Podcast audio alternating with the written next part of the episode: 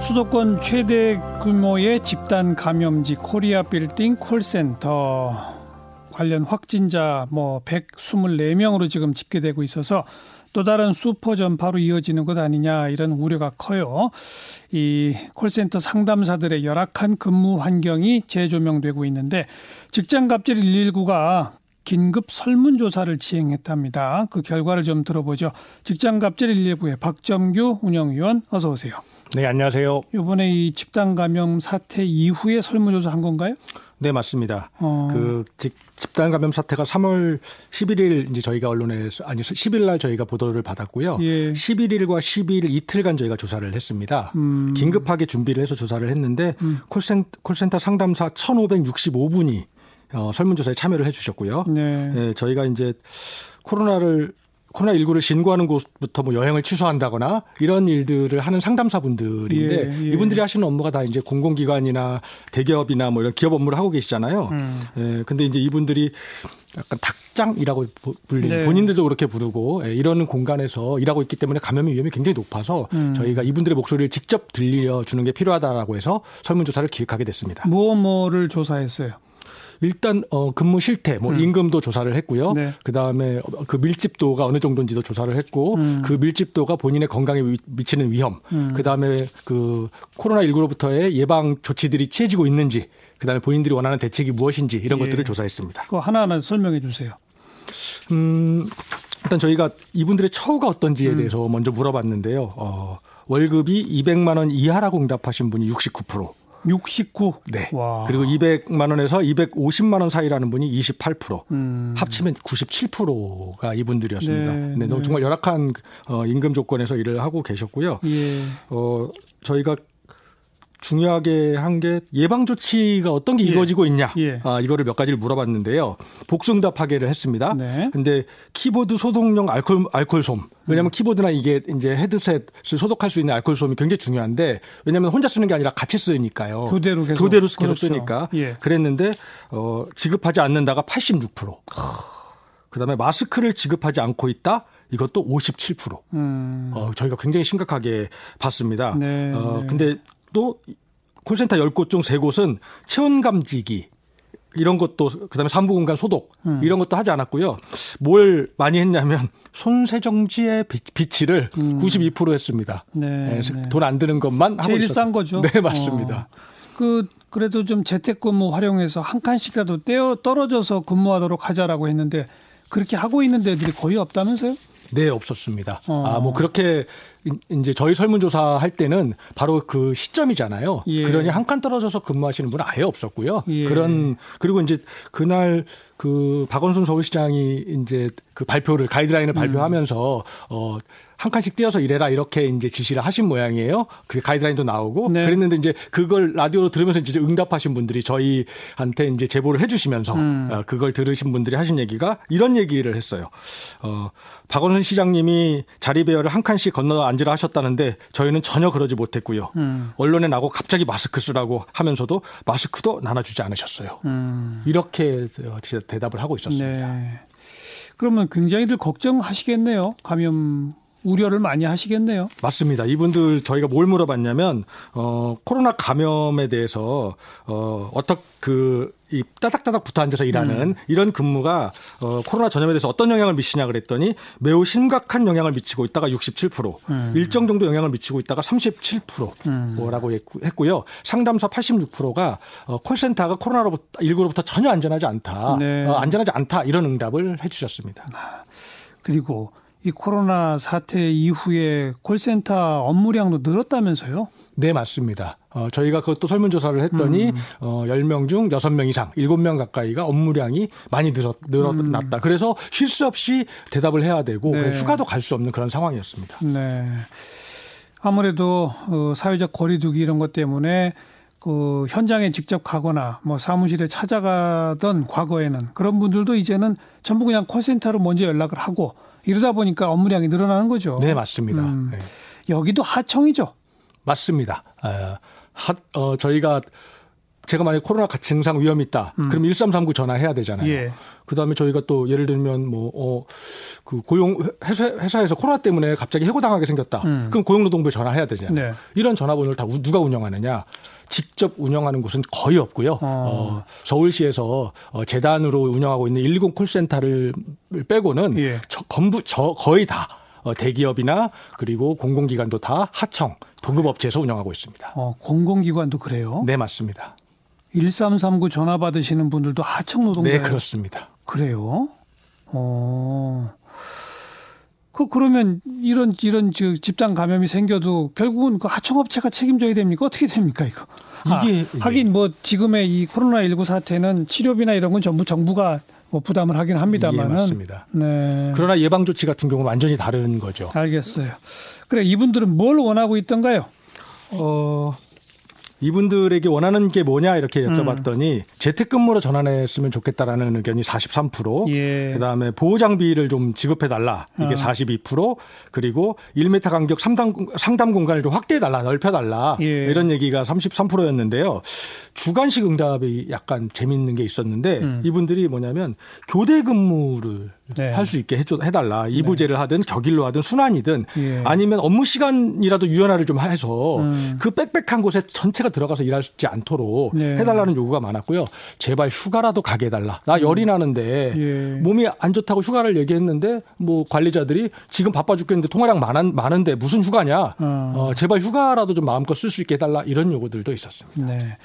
뭐 일부 업무의 경우는 보안상 이유 때문에 재택근무가 어려운 게 있다고 해요. 예. 만약 그렇다면 그거는 예외로 하더라도 재택근무가 가능하면 특히 이런 이 코로나19 사태 상황 속에서는 정말 활용해도 되는 거 아닌가요? 어차피 콜을 몇 건을 처리했냐에 따라서 실적급으로 급여가 나가는 거 아닙니까? 그 근데 이제 또 저희가 우려하는 것 중에 하나는 음. 재택근무 하시는 분들 중에서 개인 사업자로 이제 전환을 시켜서 예. 아예 고용의 책임을 아예 안 져버리는 예. 그런 사례들도 상당히 있어서 저희 상담사들은 재택근무를 또 바라기도 하지만 음. 또 그것이 고용 본인이 근로계약이 아닌. 아니 근데 이미 음. 콜센터 근로자의 대부분이 업적급 아니에요? 실적급? 아니 그렇다 하더라도 도급 어. 업체하고는 근로계약을 체결하거든요. 아. 네, 그런데 이건 근로계약서도 없는 경우가 될 위험도 있어서 그렇게 될 수도 있어서 예, 그런 걱정도 있습니다. 네. 자, 콜센터 노동자들 이야기를 좀 들어봤고 지금 특히 배달업 종사 노동자들이 코로나19 때문에 업무량이 폭증했다면서요? 네, 맞습니다. 저희한테도 업무량이 굉장히 많이 늘어났다고 얘기하는 곳들이 배달업종들이 그렇습니다. 네. 어, 지난 12일 새벽에 쿠팡 노동자가 새벽에 목숨을 잃는 일도 생겼잖아요. 예. 어, 실제 그 업체들은 좀 어떻게 대책을 세우고 있답니까? 네, 저도 이 소식을 듣고 어, 그 저희 이제 이, 이런 업무를 하시는 분들하고 좀 상담 상의를 해봤는데요. 음. 이분이 일단 비정규직 분이셨다고 하고요. 돌아가신 분이 그 다음에 밤 9시부터 아침 8시까지 일을 하셨다 그래요. 그리고 어, 한, 시, 한 시간에 거의 20곳을 배달을 하셨다고 예. 합니다. 예. 그 다음에 마지막에 돌아가실 때는 어, 엘리베이터가 없는 곳 있잖아요. 예. 어, 수주택가 같은데 배달하시다가 어 이제 돌아가시게 된 상황인데 이분이 40대 분이세요. 예. 그러니까 굉장히 뭐 연세가 많으시거나 이런 상황도 아닌데 음. 어 이분이 어, 어 얼마나 그 이 쉬지도 못하고 숨 돌릴 틈도 없이 하다 그렇죠. 보니까 이렇게 됐는지를 좀 짐작해 볼 수 있을 것 같습니다. 네. 물론 뭐 쿠팡 측에서는 주문량이 늘긴 했지만 이 프리랜서 배송 노동자를 3배 늘렸다. 그래서 1인당 배송량은 큰 차이 없다. 이렇게 답변했습니다마는 실제로 그렇지 않죠. 배송량이 네. 늘어나고 있죠. 저는 사실은 그 쿠팡 분들께 말씀드리고 싶은 게 죄송하다고 말씀드리고 업무량이 폭증해서 음. 과로에 시달리는 분들에 대한 실태 파악부터 하겠다. 음. 다시는 이런 억울한 일이 안 생기도록 하겠다. 이렇게부터 얘기해야 되는 거 아닌가 저는 잘 모르겠어요. 음. 지금 업무량이 많지 않았다. 그러니 문제가 없다. 이렇게 얘기할 때인지 지금도 휴, 하루라도 휴가를 못 내서 어 그런데 주문은 폭주하고 예, 예. 이런 분 이런 실태 조사가 제일 필요하다고 생각합니다. 그리고 일명 코로나 갑질이라는 게 있다면서요? 아, 네. 그게 뭡니까? 코로나 19를 이용해서 어. 어, 해고하지 않아도 되는데 혹은 무급 휴가를 하지 않아도 되는데 혹은 어 정부 지원금을 받아서 어, 고용을 유지할 수 있는데 예. 그렇게 하지 않고 어 해고와 무급 휴직을 일삼는 어 약간 악덕 사용자들이 계셔서 어. 저희가 그것을 코로나 갑질이라고 불러봤습니다. 아니 근데 실제로 그 상당수의 소상공인 자영업자분들이 어, 어마어마한 그 수입 위축이 가지고 그 결과적으로 나타나고 있다 그러지 않습니까? 네, 맞습니다. 그러다 보면 같이 정말 친동생처럼 일하던 직원이라 하더라도 야, 한, 한 달만 무급으로 쉬자 이런 얘기 할 수도 있다는 거잖아요. 네. 근데 이게 다 안 되는 거예요? 아니요, 충분히 아니 무급 휴직이라고 방금 말씀하셨는데 음. 사실 이제 이 회사가 어렵다. 어려워서 회사가 어려워졌다. 예. 그러면 어 회사가 어려워진 건 뭐 이제 회사의 기책 사유잖아요. 뭐 예. 코로나 19 때문이지만 어려워졌어요. 음. 그래서 그 직원을 계속 고용하기는 어렵다. 예. 그럼 휴업을 할 수가 있습니다. 예. 그러면 휴업 수당을 줘야 되지만 그 휴업 수당을 정부가 보존해 주는 게 있거든요. 어. 그러면 사용자 나 사장님이 뭐 지불하셔야 될 비용이 굉장히 작아요. 예. 근데 그렇게 안 하고 일을 좀 잘하는 친구들은 그걸시 하고 음. 일을 어 마음에 안 들고 어 싫은 친구들은 어 야 어려우니까 나가 이렇게 음. 하거나 무급휴직 가 근데 음. 무급휴직으로 버티기가 어렵잖아요 생계를 책임지고 있는 사람들이 이걸 악용하고 있는 분들이 계셔서 저희가 그런 이름을 붙였습니다. 어 그러니까 무급휴직 자체가 다 불법이에요? 무급휴직은 근로기준법 46조에 회사의 귀책 사유로 휴업, 음. 그러니까 휴업이라는 게 이제 뭐 휴직이잖아요. 예. 그거는 유급으로 주게 되어 있고 예. 어, 평균 임금의 70%를 주게 되어 있습니다. 법적으로. 예. 그렇게 하지 않으면 그건 불법입니다. 근데 그건 회사의 규책 사유일 경우잖아요. 네. 근데 지금 상황은 회사의 규책 사유가 아니라고 말할 수 있는 거 아닙니까? 이 코로나 19의 감염으로 인하면 규책 사유가 아닌데요. 어. 코로나 19 때문에 매출이 어려워졌다. 어. 이런 거는 회사의 규책 사유입니다. 경영상의 이유인 거죠. 경영상의 이유인데 그건 온 국민이 함께 책임져야 되는 거 아니에요? 그러니까 예전에 그 서브프라임 모기지 그 사, 태 때도 음. 외국에 의해서 우리 매출이 줄잖아요. 그런 것도 어쨌든 경영에 대해서는 회사의 기책 사유니까 어. 그 법, 법에서는 회사가 평균 임금의 70%를 책임져라. 대신 이번 코로나나 이런 사태는 정부가 아 음. 이럴 때 해고하지 말고 예. 고용을 유지해서 함께 살자. 그러니 예. 정부가 지원금 줄게 이렇게 예. 운영하고 있는 겁니다. 그럼 경영상의 긴박한 이유로 인한 정리 해고는 또 가능하잖아요. 법상. 네 맞습니다. 그러니까 그럼 무급휴직 같은 거 하지 말고 하려면 정리해고를 하라 이건가요? 그러니까 법, 근로기준법에는 어. 정리해고를 하지 않, 하거나 어. 긴박한 경영상의 필요 때문에 아니면 휴업을 해야 되는 건데 그 어. 휴업은 어. 유급 휴업이라는 겁니다. 무급 휴직이 아니고 70% 유급입니다. 유급 네, 맞습니다. 수당을 줘라. 네, 맞습니다. 그럼 정부가 어느 정도 보조를 해 주나요? 지금 정부가 어 300인 미만 사업장의 기준으로요. 75%를 보전을 해 주는 건데요. 어. 네, 그러면 이제 200만 원 받으시는 분들이다. 그러면 37그 200만 원 받으시는 분들의 70%니까 37에 아니야. 어, 사, 어, 그 7, 24, 27, 24, 100, 140만 원이잖아요. 네. 그 140만 원 중에 75%를 어, 정부가, 정부가 지원해 주고요.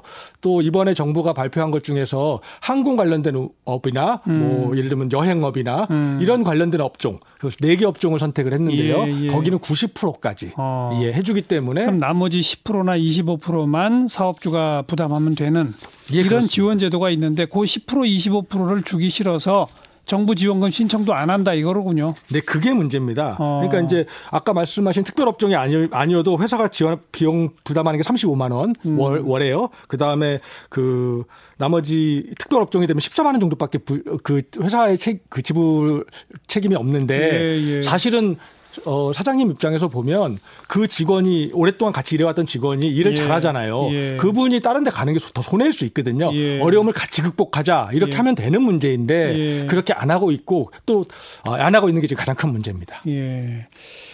그러니까 정리하자면 무급 휴직이라는 건 없다. 네, 맞습니다. 법사. 예. 유급으로 70%까지는 주도록 되어 있다. 그 기간도 정해져 있나요? 최장 뭐 얼마 이상 뭐 이하 이런 거 없어요? 네, 없습니다. 일단은 그 어. 휴, 뭐, 어, 휴업, 휴업 수당에 대해서는 기한을 따로 정해놓고 있지는 않은데요. 음. 어, 지금 이제 정부가 코로나 사태 때문에 네. 어, 이런 것을 잠깐 이렇게 그, 그 신청하는 것 이런 것들에 대해서 조금 뭐 유들이 있게 진행하고 있는 겁니다. 음. 이런 실제로 코로나19 이후에 이런 식의 이저 압박이 들어오고 있다고 하는 제보가 많이 늘어나고 있습니까? 예, 그렇습니다. 저희가 지금 어 지금 대한항공 사례를 제가 예. 한 가지 말씀을 드리려고 하는데요. 이 대한항공은 그 대한항공에 계신 분들은 네, 시간이 없어서 짧게 예, 대한항공에 계신 분들은 이제 휴업을 해서 70%를 받고 계세요. 네. 근데 거기에 외주를 준 곳 분들 아. 이런 분들은 지금 하나도 못 받고 지금 무급휴직으로 막 예, 지금 전부 무급휴직이거나 권고사직 당하고 있는 건데 음. 원청으로 책임 안 지고 있고 뭐 그런데 더 재밌는 건 거기에 인력 파견 업체가 있습니다. 예. 인력 파견 업체들은 수시로 인원을 썼다가 뭐 해고했다가 하잖아요. 음. 그러니까 고용주지 지원금 대상도 안 된다 이렇게 얘기하고 있는 중입니다. 네. 코로나 갑질이라고 하는 또 신조어까지 생겨나고 있군요. 오늘 여기까지 고맙습니다. 네, 고맙습니다. 직장 갑질 119의 박점규 운영위원이었어요.